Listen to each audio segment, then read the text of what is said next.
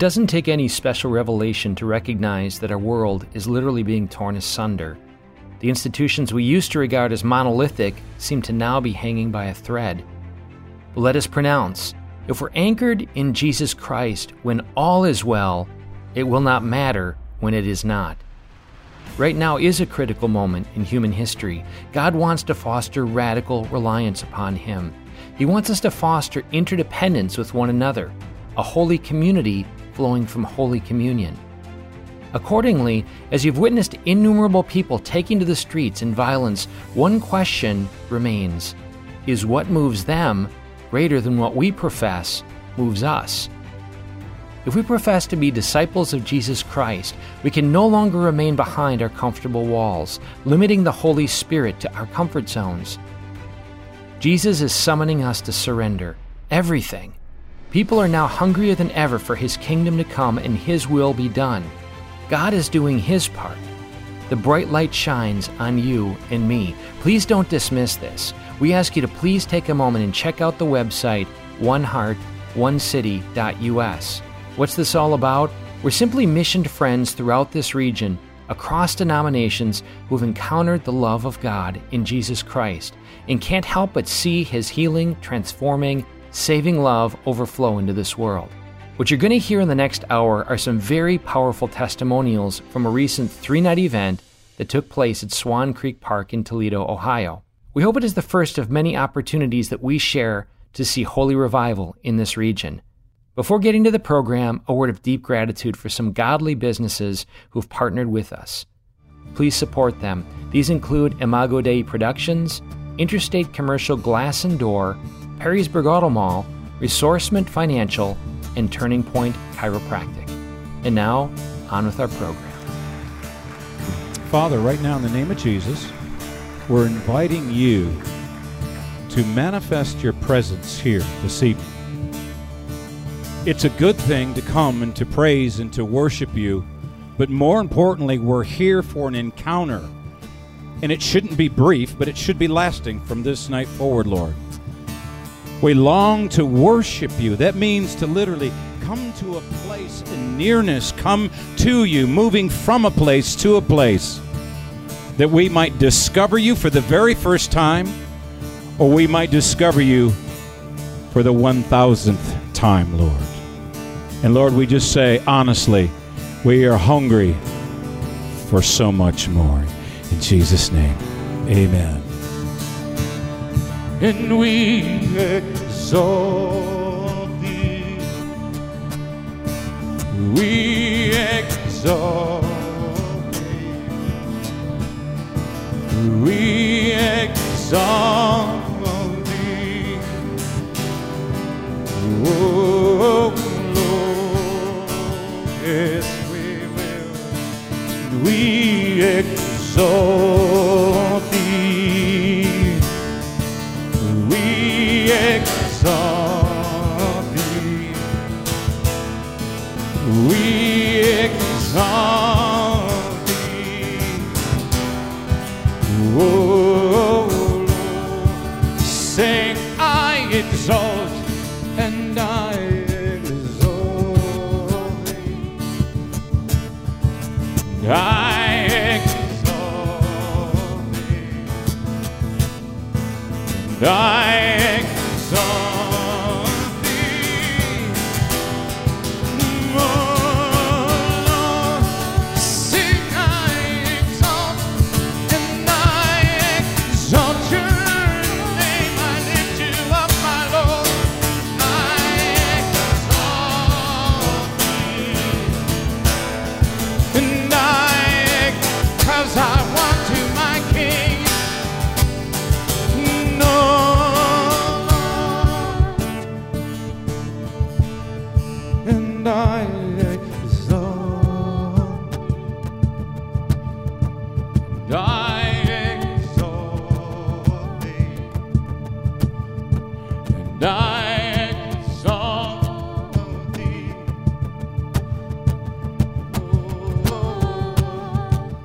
called One Heart, One City. You can find it at oneheartonecity.us, prayer place. You are all warmly welcome. And through the evening, we're going to journey deeper. I'll just tell you guys that up front. We're going to journey more deeply. My wife has a fun little story because she's just fun and little and beautiful. Mother of seven children, one in heaven. So I love my Greg. beautiful wife. Okay, so I get to tell the fun stories oftentimes. So here's my fun little story for you all that Greg's going to expand on and give you the deep theological meaning. Not really. So, uh, where is he? This guy right here, John Paul. Wave to John Paul. When he was much shorter than myself, which was many years ago, no, he was probably four years old, maybe. And when we lived in Erie, Pennsylvania, we lived just a couple blocks from our church. So we were able to walk to Mass regularly, which was a beautiful thing. And so one day, as we were walking home from Mass, John Paul said, Mom, wasn't Mass just so beautiful today? And I said, you know, of course, and I'm like just hurrying home in my mind thinking of the brunch I have to prepare and everything else we have to do that day. I said, Father gave a great homily. And so this is a four year old, keep in mind. And so, and he kept making little comments. I said, Well, John Paul, I said, the Lord, you know, speak to your heart? Did you hear him say anything to you? And, you know, was he was he trying to tell you something? He looked up at me with this aw- awful look and he goes, Mom, Jesus doesn't talk in church. Living water is the theme for the next three nights. And we take this from John 4, the encounter of the woman at the well, which is one of my absolutely favorite stories. And the segue would be this that John Paul, as a child, had certain expectations of who Jesus is and what you do at a place at church. And I'd submit to you that while expectations of wonder and awe are good, sometimes our expectations are limiting God. Sometimes we put boxes on God. And in this case, it was a great opportunity for Stephanie to kind of convey to John Paul no, the Holy Spirit in this occasion does want to speak to us directly. So there's kind of five very prominent areas where Christ shatters expectations at the well. Number one, as many of you know, the woman was Samaritan. So there's a racial question. Race is important, it's a God given gift, but it's not definitive of her nature and her identity. Number one, Jesus approached her, though many other Jews would not approach her. He did. He shatters that. Number two, she's a woman. It would have been unheard of in that day for a man by himself, much less to speak to a woman. Gender, again, a beautiful God given gift, but is not a factor in one's nature. Number three, he sees something in her that could only be known supernaturally, that she had many husbands, and the one that she was with was not her husband. And she, being a detective, said, I detect you are a prophet. So we got some real detective work going on there in the Bible, John 4. So sin and the moral choices we make do not separate us from God's loving intervention. He broke into that and spoke to her. Location, the woman challenges him. So the fourth is location. Well, God, she says, you people worship worship over there and they worship over here and you know, where are we supposed to worship? And he says, I tell you a time is coming and it is now present when you will worship the Father in spirit and in truth. Christ, in that very moment, is inaugurating an awareness that he is beyond physical location. Yes, physical location again, important, sacred. This place is sacred. Everybody in this community is sacred. Everybody in the world is sacred. It is sacred, holy ground. Christ diminishes, he erases the line between secular and sacred. Amen?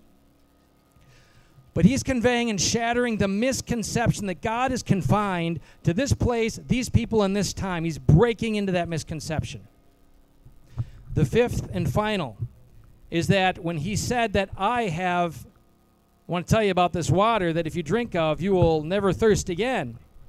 Her mindset, again, her conception is on physical water, the thirst of her physical thirst. But he looks through to her, and I invite you to picture right now tonight, in this moment, speaking to us, looking into our hearts, and recognizing that whatever reason you thought you came, whatever expectation you have, the Holy Spirit is here. He's looking to our hearts and he sees a deep thirst.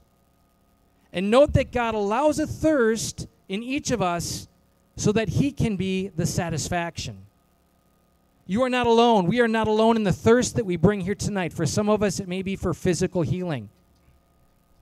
I tell you in the name of Jesus, bring that.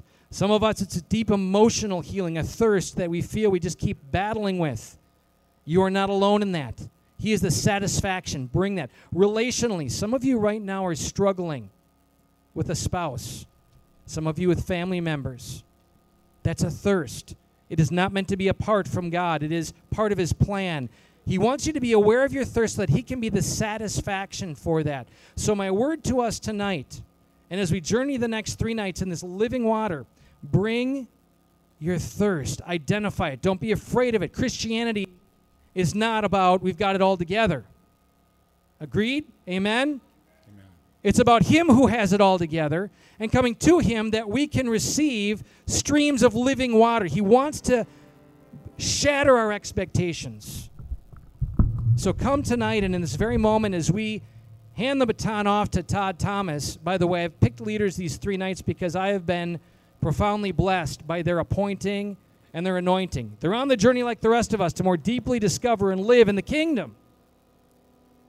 And they're going to bring us along that journey because they do it well. So we're going to turn it over now to Todd, who's going to lead us through a time of worship, followed by a testimony. Very much looking forward to Randy Lyndhurst in the house tonight. Very excited. And then we're just going to let truthfully, there's no script here. By the way, somebody made a joke once, which I love. Yahweh is one who tears up our plans. I like that definition. By the way, there's no scholarship to that. It's just Yahweh is one who tears up our plans. Tear up your plans tonight. They're tearing up the plans because we want to be operating in the supernatural. We want to be attuned to what God is saying. By the way, tonight, if you doubt God, that's, that's okay. He believes in you. If you're in sync with God, He wants to take you further. Wherever you're at in that continuum, he wants honesty, He wants real. Open your hearts. That's the word I give you tonight as we hand this over. Be open. Bring your thirst and be open to how the Holy Spirit wants to minister to you. And I'm delighted to be on this journey with you.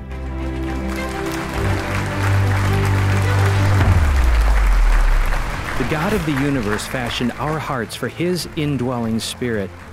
Our hearts will not rest until they rest in Him. The following is from a prayer place gathering.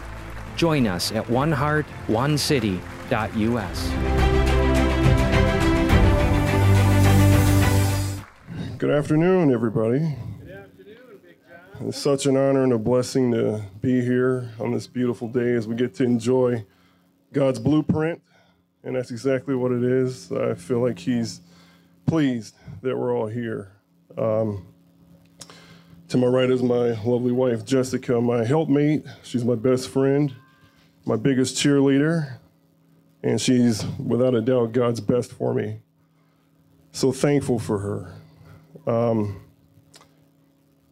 you know, Greg brought up what's been going on, and for the last several weeks, uh, it seems like we can't help but be reminded as a body of Christ, also as human beings, as Americans, that there's a lot of brokenness going on in our culture, in our world.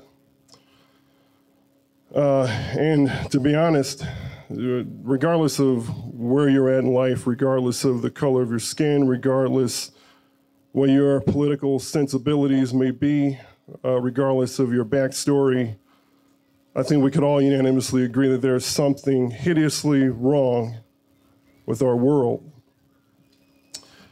Uh, I'll give you a little backstory on me. I grew up in the inner city uh, of South Toledo. Uh, I didn't have a dad growing up. My parents divorced uh, when I was too young to remember. As a matter of fact, I only have a very dim recollection of my dad or my parents ever being married. Uh, my, my father is an alcoholic.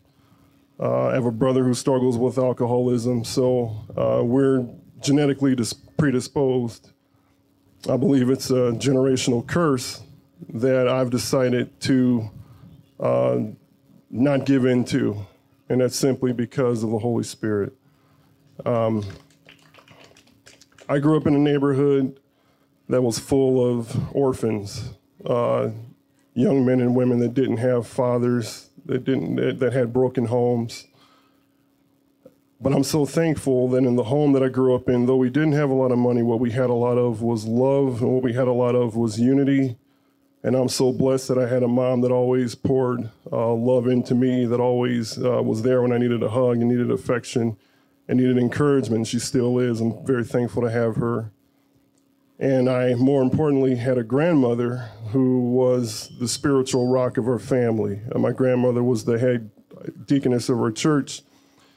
And I lost her uh, five years ago. It was one of the most difficult times of my life. Uh, I lost a big part of my life. Uh, my sweet wife was there uh, as one of my friends, and she helped me through that grieving process.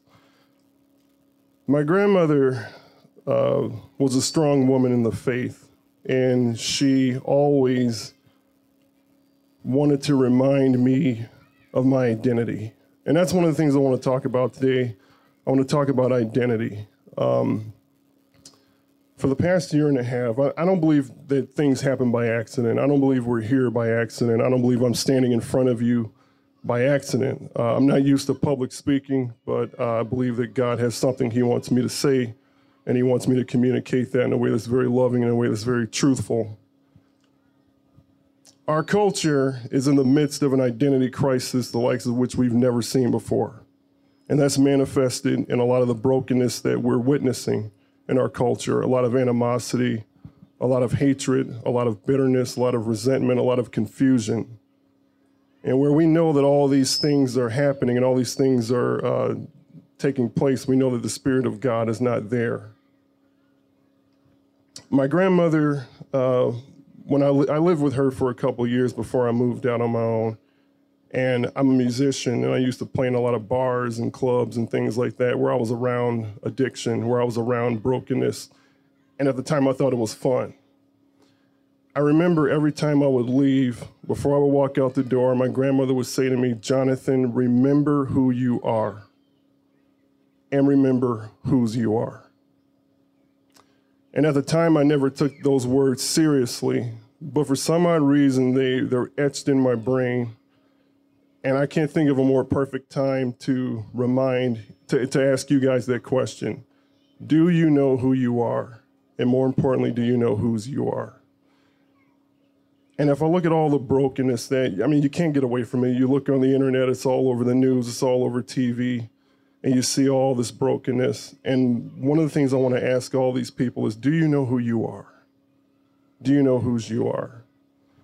Um, I I've had the privilege to talk to a lot of members uh, at my job, a lot of customers who, believe it or not, have come up to me and approached me like John. You know, some of them, uh, some of my white brothers and sisters. I call everybody my brother and sister.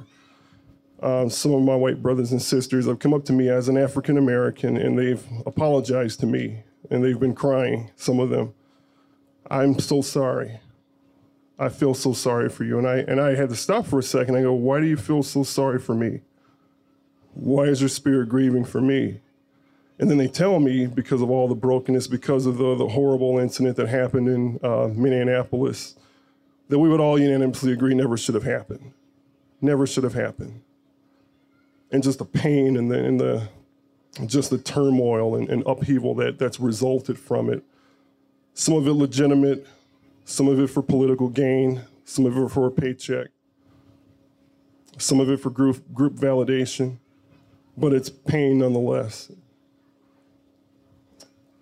And they've apologized to me for it, and they said, John, I'm, I'm so sorry for what you're going through right now.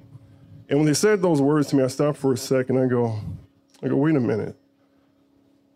I'm a Christian. I'm a man of God. I'm born again. I know my identity. Why not tell them about Jesus? Why not use this opportunity to remind them of what their identity is by telling them what my identity is. And I think that's what God has called us to do.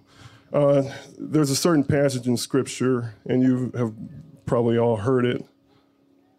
Uh, and this is from uh, Romans chapter 12, verse 2. And this is from the message translation. One of the things I like about the message translation is that it tells it like it is because I grew up in the hood and we tell it like it is. It puts it in plain speaking. I want, to, I want you guys to hear these words. Don't become so well adjusted to your culture that you fit into it without even thinking. Instead, fix your attention on God. You'll be changed from the inside out. Readily recognize what He wants from you and quickly, quickly respond to it. Unlike the culture around you, always dragging you down to its level of immaturity, God brings the best out of you, develops well formed maturity in you. Identity. It's so important that we know who we are, and it's so important that we know whose we are.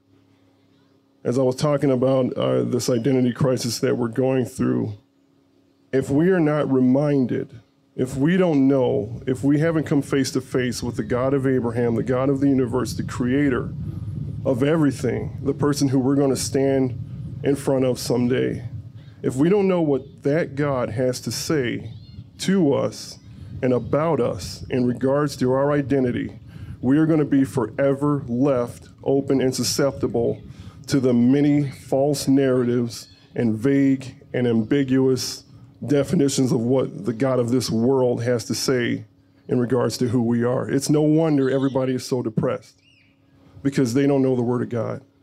And that's where we as a church, that's where we as a body of believers, that's where we step in to intercede and to speak the truth. So if you come to me with any type of political rhetoric, I'm going to respond to you with the Word of God. If you come to me with fear, I'm going to respond to you with the Word of God. If you come to me apologizing, I'm going to respond to you with the Word of God and remind you of what your identity is. It's so important that we know who we are. Because I have peace, because I've come face to face with the Prince of Peace, I don't have to fight for it. I can fight from it. Because I have hope, and that hope is the resurrection of Christ, I don't have to fight for hope. I could be an agent of hope. I'm not so much concerned with social justice as I am warning others of God's divine justice. I don't have to fight for change. I can be an agent of change. We can do that. So thankful for you guys allowing me to share my heart with you. I, I prayed beforehand that God would give me the words to say, and then He wouldn't let me say anything that He didn't want me to say, so I'm not going to uh, ramble on. But uh, just real quick, I wanted to remind you guys uh, of the word identity. And so, anytime you see somebody who's broken, anytime you see somebody who's hurting, ask yourself, ask them, do you know who you are and do you know whose you are? I don't see myself as a black man. I see myself as a child of God. I don't see her as a white lady. I see her as my my best friend. She's my wife. Thankfully, because of God's miraculous provisions, uh, this this man who didn't grow up with the father, I've been very, blessed to have Jim Fox. has been more of a dad to me in these past five years than my actual father was. And my mom, Kim Fox, very thankful to have her. I've got two wonderful uh, brothers, uh, nieces, and nephews, but I want to encourage you to be an agent of change. Now is not the time to be fearful. Now is not the time to be ashamed. And definitely, now is not the time to be quiet. Thank you.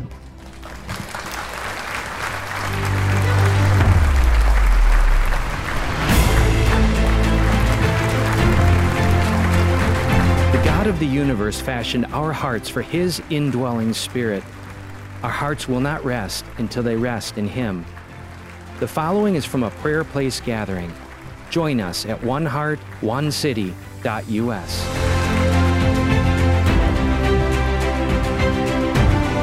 I first met my wife. I have to tell this st- brief story. I really didn't meet her face to face. She was a prayer request.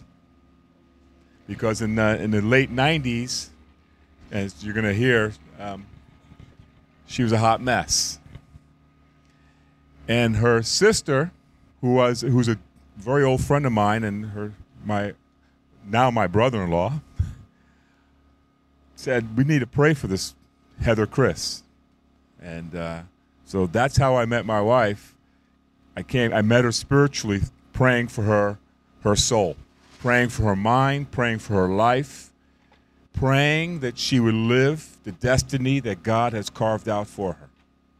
And so, with great pleasure, I'd like to introduce you to Heather Bofis, my beloved.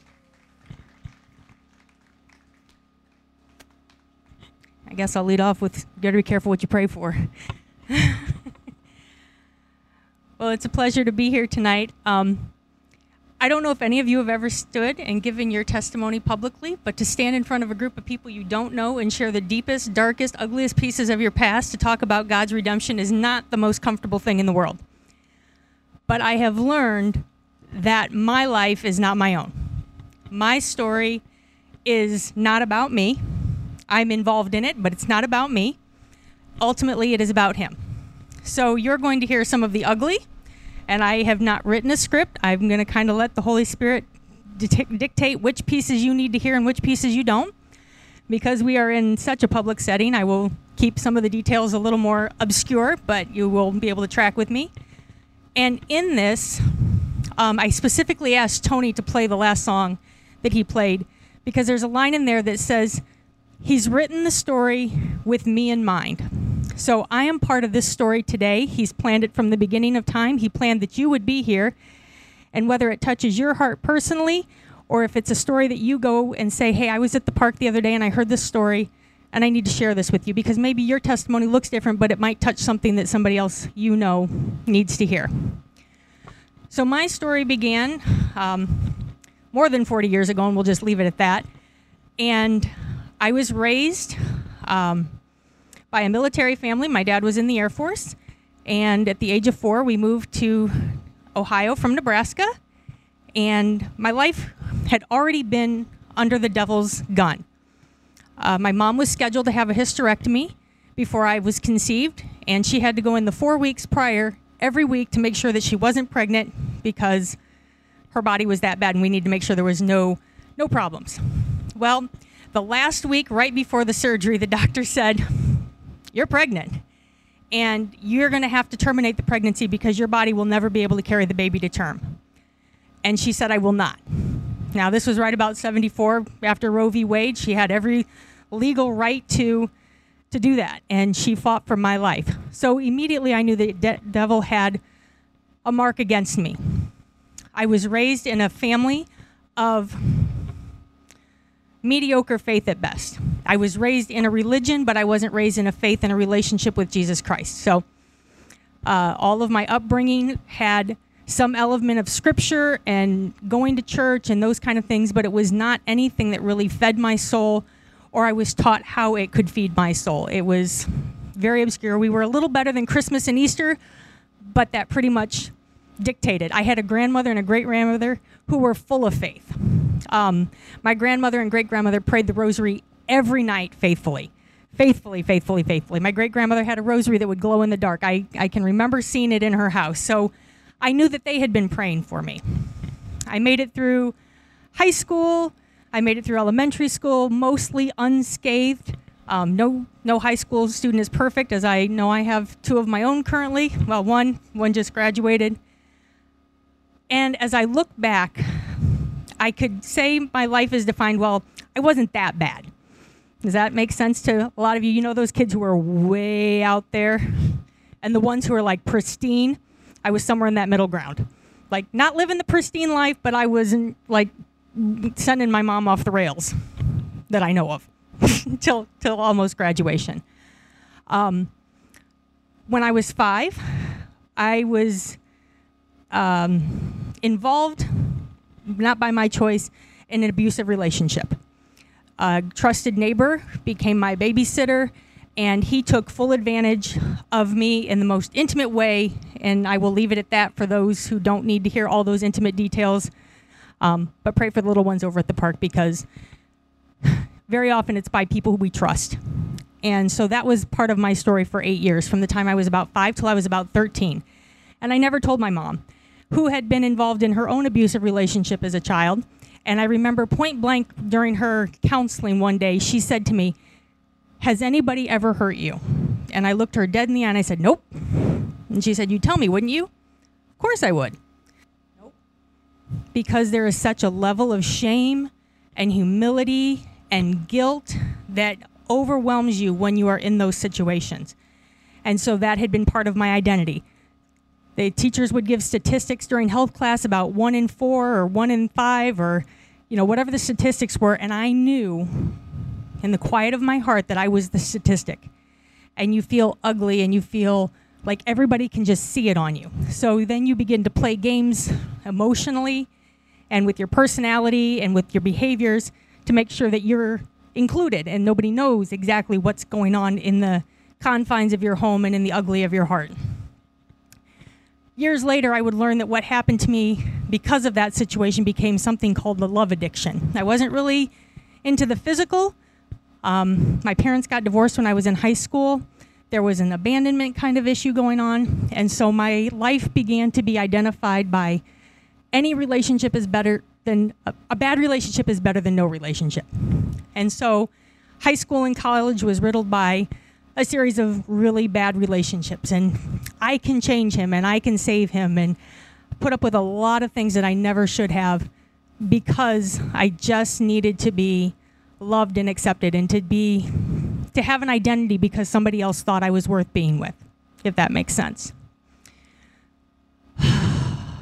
so college went from good in high school. I wasn't the party girl. College was getting a little dicey. I moved out in my late mid 20s and I moved to Dayton and I lived there for five years. And I made my own friends, and I'll decide. And I don't have friends because of my mom or my dad or my brothers and sisters. I was going to make my own friends. All my old my friends hung out in a bar. Let's go play trivia. And it all started very innocently. And let's go have a good time and then you meet the people who drink and then they meet every week to play trivia, and every week you're drinking, and then every Wednesday you're drinking, and then every Wednesday and Friday you're drinking, and then it becomes a blur of it's just what you do. And I was accepted, and I had fun, and to the world, there was not an issue in my life. This is just what everybody does. But I was not at peace. I was not happy. I was not content. There was always a sense of what if they don't like me anymore? What if they really knew what was going on with me? What if they really knew what my past looked like? What if they really knew how insecure I was? But you don't play the insecure card in the bar unless you've had way, way too many and they have too, and then everybody can cry in their beer and nobody remembers it the next day anyway. But I wasn't that good at the game. So I got involved in a relationship with a, a man who was 19 years my senior because he's more mature and he's not going to break my heart and he's going to be reasonable and he wants to get married and he didn't want to get married. He already had four boys. One was just not a whole lot younger than I was. And we were involved for several years. And in January of uh, 2001, I let him know on Super Bowl Sunday that he was going to be a father again. And when I found out, and there, here's where it is. The first thought that I had was I can just get rid of it and nobody would know. Because pregnancy is the sin you cannot hide. When you're out of wedlock and you're pregnant, everybody knows what you've been doing. You can hide drinking, you can hide drugs, you can hide a lot of things. Eventually, they know what you're doing. And I was ashamed because I knew better. I grew up enough and I knew enough that this isn't the way I was supposed to be living. And I was devastated that this is where I had found myself and I was devastated that I even thought it. I couldn't go through with it. It lasted about 15, 20 seconds. And I was devastated. And I I didn't know what to do. And I didn't know how to tell my family and I didn't know how to I just didn't know. And I was in the darkest place I could remember being in a long time. And my dear friend, Melissa, who had, we have been friends since high school, I called her. She was the first person I called and I was just a wreck and I'm trying to carry a conversation. And she goes, So what's going on with you? And I'm like, uh, So I'm pregnant. And she's like, uh, Congratulations. like she didn't know what I, she was supposed to say. and she has seen the good, the bad, and the ugly of my life. Um, she will not be speaking after I do to fill in any details. Um, but I am convinced that that happened, and I have jokingly said it took two sons to save me. It took God's son, and I needed another one to come along to really drag me out of the pit because at that lowest point of my life, because the guy I was with was verbally abusive, he was emotionally abusive, he was physically abusive. You know, I was that woman who was making up lies about why she had the black eye or the bump or the, the this or the that. Um, it lasted about four or five more months that I continued to live with him, and it, it just went from bad to worse. I had to tell my parents I was loved, I was accepted. Um, when I was seven months pregnant, we had just had a baby shower for me, and he had been out drinking while I was at the baby shower. And I came home, and we got into a fight, and he picked up a dresser drawer and he threw it at me. And I called my sister in tears, and she said, Just tell me what you want to do. Just tell me. I will come and get you. If you want to stay, I will support you. If you want me to come get you. And I sat on the front porch and I cried and I said, Come get me. So she drove from Toledo at like four o'clock in the afternoon, showed up late in the evening, and she and her husband completely dismantled my apartment and packed me up and drove me home. And that was when the change in my life really began. The crying out and the, I can't do this anymore by myself. Um, I, I finally had hit rock bottom. And the woman who was pastoring our church at the time came up to me when I came to church and she said, she had actually said this to me years before. And she would come up to me at church while I was visiting. She'd say, Are you miserable enough yet? And I thought, What kind of church is my sister going to that they're praying for me to be miserable? Because I didn't understand. Because until you're miserable enough, you will look for every other possible solution. You will look for the better job, the better relationship, the better car, the better wardrobe, the better place to live, and none of it will fix it. Because what we're really looking for is peace. We're looking for a peace in our heart. We're looking for a peace of acceptance. We are looking for, I accept you and love you just as you are. And that's what I got when I came home. So that became the change point of my life. And I have a tremendous love and appreciation for my son. There is a special bond in my heart that I knew that his his call on life has been a rescue mission from day one, since conception.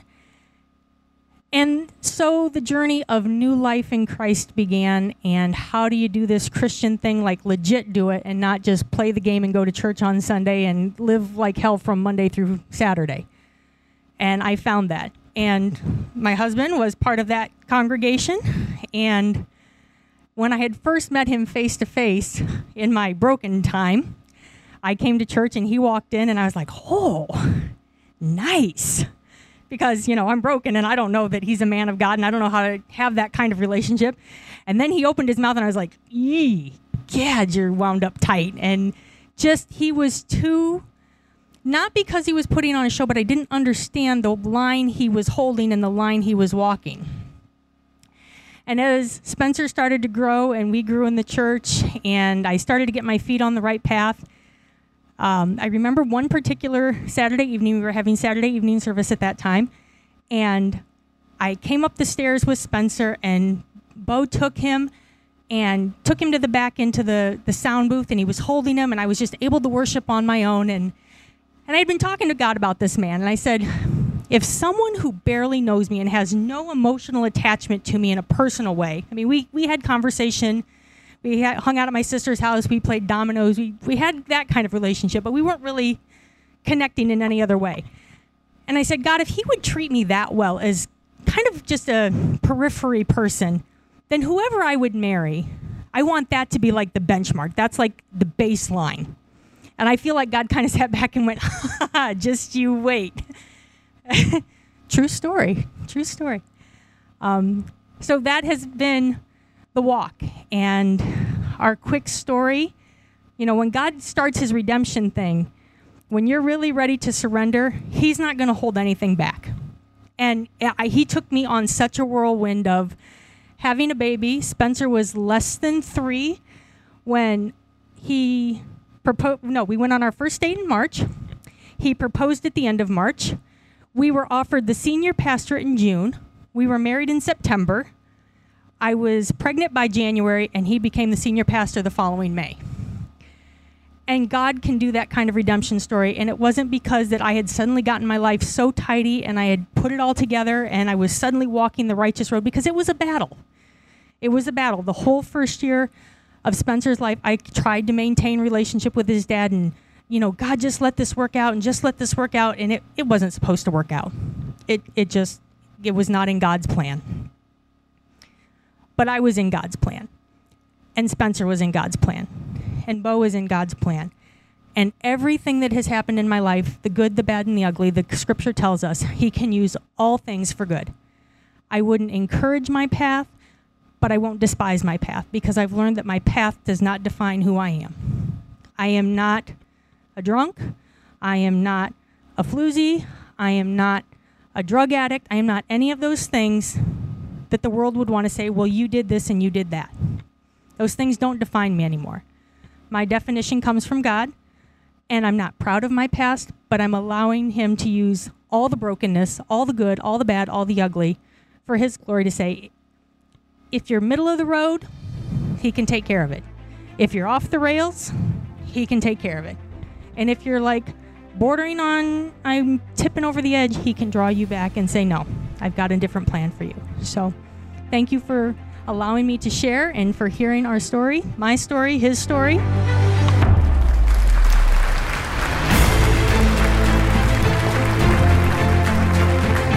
One thing I want to share with you is, is a passage out of Romans chapter 8, verse 18 and then 19. And 19 is the one. For I consider that the sufferings of this present time are not worth comparing with the glory that is to be revealed to us. Now, 19. For the creation waits with eager for the revealing of the sons of God. Look at each other and tell you're you're part of the promise. You are the promise. Say that to each other. You're part of the promise. What I want to express to you today, what's on my heart, is this. I'm going to cut to the chase and we're going to move in that direction. The answer lies within us. And if we can leave this place today knowing that we have the answer Jesus our Christ, Father, Son, and Holy Spirit, and that we have to express that answer and create a and allow the Holy Spirit to create a movement within us, and then that movement touches another life. Will you make a commitment today to the Lord that for the next week you're going to touch another life? Because we can have these events, this is great, we don't have a lot of non-believers per se. I don't know, maybe they're hiding in the trees. But most of you attend church, have a faith, but God is inspiring us to do not just to do, but to be more. And this is the beautiful part. It's not us being more, it's allowing him to be more within us. It's us actually getting out of the way so that he can express the glory through us. Even in a crowd like this, a lot of smiles, but even in a crowd like this, where things, it's a, is it not beautiful? Do you not feel relaxed? But even in this situation, I, there is probably a few of you who have a burden on your heart. Maybe it's something you're going through now. Maybe it's something that you went through and it still encumbers you, remember you're part of the promise. And so let's take some time to pray. Because if you have something that's encumbering you right now, do you believe? Do you believe that the Lord wants to free you from that? He has freed you spiritually already. That's a done work. The issues are mind. Romans chapter 12, 1 renewing of our mind. And there are things that we lean on that frankly create more confusion and don't clear up the matter. What are those things? Anything other than Jesus Christ. It's really easy. The Bible calls that idolatry. I will tell you, I believe the Holy Spirit has spoken to me really right at the early part of the COVID that this, the Lord was wanting to purify his church from idolatry. The things we place above God, really we place. Okay, let me give you a, a quiz. When you're stressed, who do you flee to? Really? When you make a decision, how do you, what's the calculus behind that decision? Is it prayer? Is it biblical principles? Is it the Word of God? When you look at your life, how do you know you're successful? Is it because you are obedient to God or is it because you fill in the blank? This is only something that you can assess. Some of you, this is not an issue. You're fighting the fight. It's not perfect, but you're fighting the fight. You're not allowing anything to shine more brightly in your life than Jesus Christ. I'm going to ask you to intercede for the church because there are things that too many within the body of Christ lift higher than Jesus. First commandment to love the Lord with all your heart, with all your soul, and with all your strength. We are here, it's an appointed time. I want to ask those, some people who can pray. If you have placed things in your heart that are above God, that you struggle with, and you want to be free of that, this is a time for repentance. And for others, please pray for the church that she would not grab hold, she would not hold hands with anyone but Jesus Christ. Amen? That's all. We only hold hands with Jesus. That's it. We are the bride of Christ.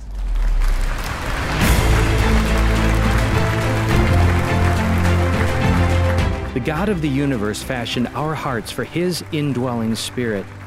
Our hearts will not rest until they rest in Him. The following is from a prayer place gathering. Join us at oneheartonecity.us. Greg came up here right after the uh, music stopped, did anybody feel a shift in the atmosphere? There was like an anointing. I mean, you feel the presence of the Lord is very, very strong. So, uh, my name is Randy Lindhurst, and I'm going to share my story or my testimony because I know that God is no respecter of men, and I know what He's done for me, and what He's done for me, because He's no respecter for men, He'll do for you as well. And people say to me, You're a good guy. And I say, They actually say you're a good Christian, and I say, No, but I'm working on it. And I'll tell you why I say that. I know my own heart. Every one of us has struggles. And if you claim that you don't have a struggle, chances are you need to look in the mirror and realize that you got to struggle with being real with yourself.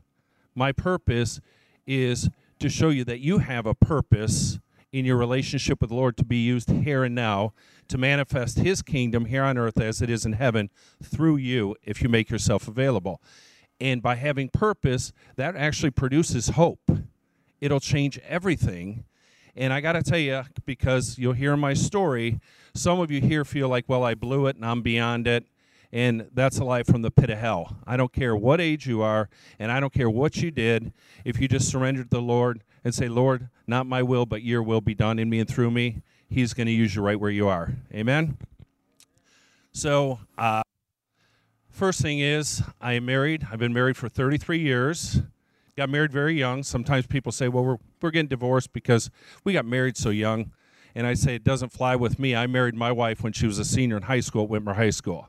We have uh, four children, three of which are married, and one is getting married next year. And we have six grandchildren. So God has really, really blessed us. And that's amazing because I actually have traveled for the last 25 years. My biggest part of ministry is I work for an automotive company. You might have heard it. It's called Midas. I started when I was in high school. The Lord blessed it. And today, uh, I lead a team. My, I have a title. I'm not a title guy, but my title is Vice President of Operations. And what that means is I lead a team that operates 113 stores in six states. So I travel all the time. I go from north of Flint, Michigan to south of Atlanta, Georgia, and all the way to uh, Albany, New York. So when I was a child, um, I grew up in a broken home. Never really had a father figure. I had an awesome mother, and I'm not just saying it because she's sitting right there. She is awesome because she loved unconditional. But the key here was I really didn't have a father figure, so I never understood the unconditional love of a father. Now remember, we live in a fatherless generation. We really do. So I never understood the unconditional love of father. So I was one of those people that based everything on performance. If I was good, then I was accepted. And if I wasn't perfect, then I wasn't accepted. And that's kind of how my relationship with the Lord was. So I saved when I was like 10 or 11 years old. My aunt and my grandmother would take me to church. And one day she called me up and she led me through what we call the sinner's prayer. And all I can tell you is this I didn't understand everything. But the next morning, it was like the grass was greener and the sky was bluer and colors were more vivid. Something changed. There was something. I couldn't explain it, but something changed. And I would pray, and, and I had this intense fear of God because I didn't understand everything and I didn't understand the love of a father. But God, God just nourished me and He did a work within me. And as I got a little older, um, as I graduated from high school, I kind of wandered for a while. Anybody ever do that? You kind of wander away. Well, if you're there, I want to encourage you because this is what the Bible says I will never leave you nor forsake you. I will never leave you nor forsake you. Not only is it in the Old Testament, in the Psalms and the Proverbs, it's in the New Testament. I'll never leave you nor forsake you. Now, I do believe that you can walk away from the Lord eternally, but He will never leave you nor forsake you. The Lord supernaturally brought me back to Him. And when you share that, people are like, tell the story because it's got to be glorious. It wasn't glorious, it was painful. It was really painful. If you want to know the truth, and I'm going to use this in the right purpose, he scared the hell right out of me. That's what brought me back to him. Is he scared the literal hell right out of me. And he brought me back to him and I surrendered and I said, "Lord, your will be done." Now, I wasn't perfect, still fall short, but the Lord started doing a work in me. And I remember I was a uh, I was the youngest manager the company ever had, and they wanted to promote me, promote me to a district manager. And it was cool because I've lived my life in the prophetic. The Lord still speaks in the prophetic. He gives people dreams, He gives people words of encouragement. Sometimes He'll give words of knowledge. And Todd back there, the Lord always used him uh, in the prophetic. And I remember I had gotten promoted to a district manager, I had to move to Cincinnati and I had the church pray over myself and my wife. We had two little kids at the time. And Todd started prophesying and said, The Lord's going to promote you again and again and again, and He's going to use you in this atmosphere. And he just went on and on. Well, it happened. He's not done yet. But it happened. It didn't happen the next day because we're kind of like these people that go through a drive through. Once we hear something, we want it right now. Lord, this is your promise. I want it right now. Well, it's in His timing, not ours. And here's the big thing it's for His purposes, not ours. You're going to be blessed through it, but it's all about Him. It's not about us. You just have to surrender daily. I'm still learning that, by the way. So, anyways, I had moved to Cincinnati, and, and the Lord just blessed me, and I was promoted again and again, and then He moved me back home, and there's a whole lot of stories in that.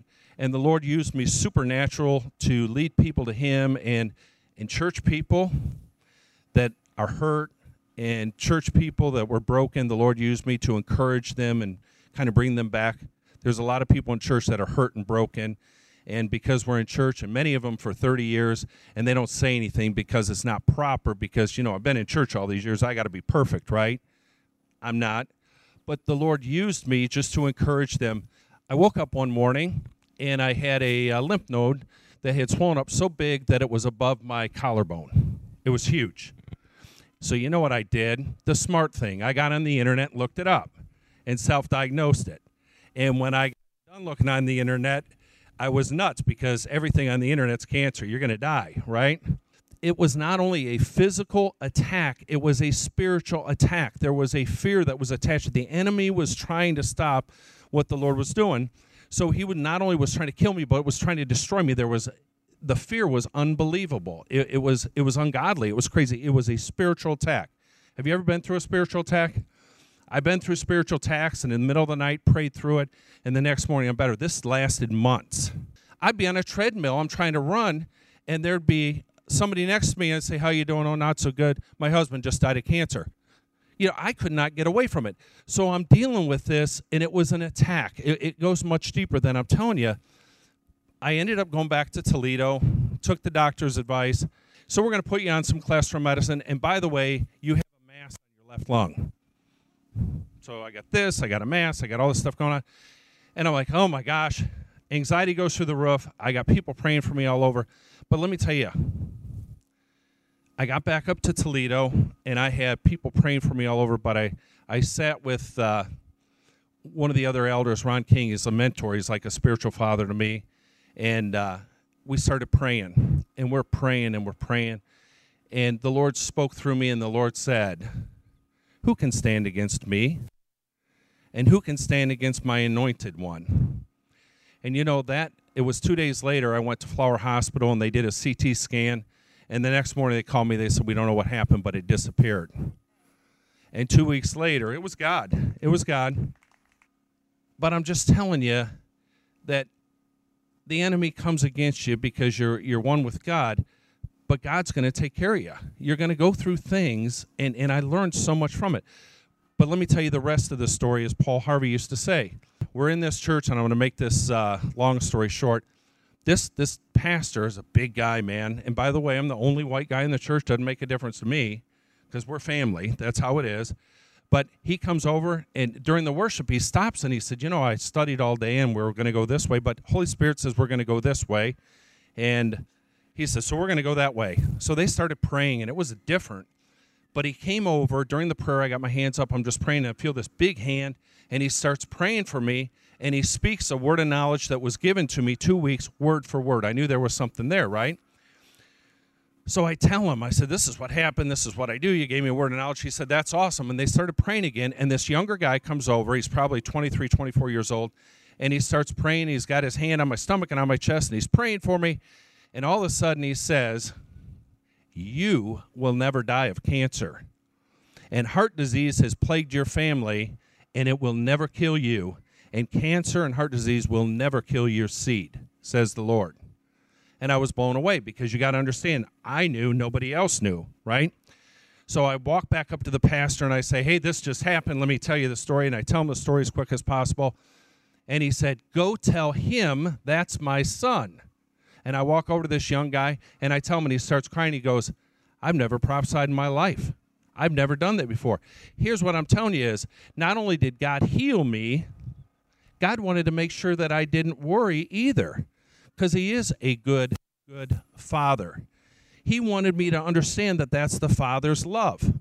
And what I'm trying to do is encourage you with this that even though we fall short from time to time, God doesn't quit loving you. Think of your own children. If you have children, many times when your children go wayward, you love them even more. You can be angry, you can be emotional, but it just breaks your heart because they're your children and you want to draw them back. That's the heart of our Father.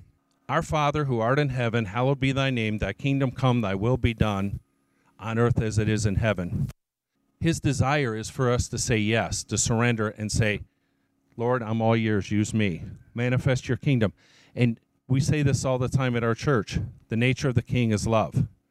He wants us to manifest his love here on earth as it is in heaven. It's a pure, holy love. That's what he wants us to do. And we'll go through things in life, but he's there to pick us back up because we're the living example of that love. Even when we screw up, He still loves us. And you need to hear that. It's not over. It's not over. God is good. God is good all the time. You know, that used to be a big saying, but it's so true. Todd said, God is awesome. People overuse awesome. God is awesome. And He's a good, good Father. So, hey, thank you and amen.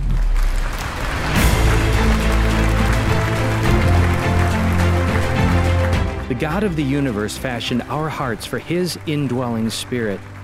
Our hearts will not rest until they rest in Him. Join us at oneheartonecity.us.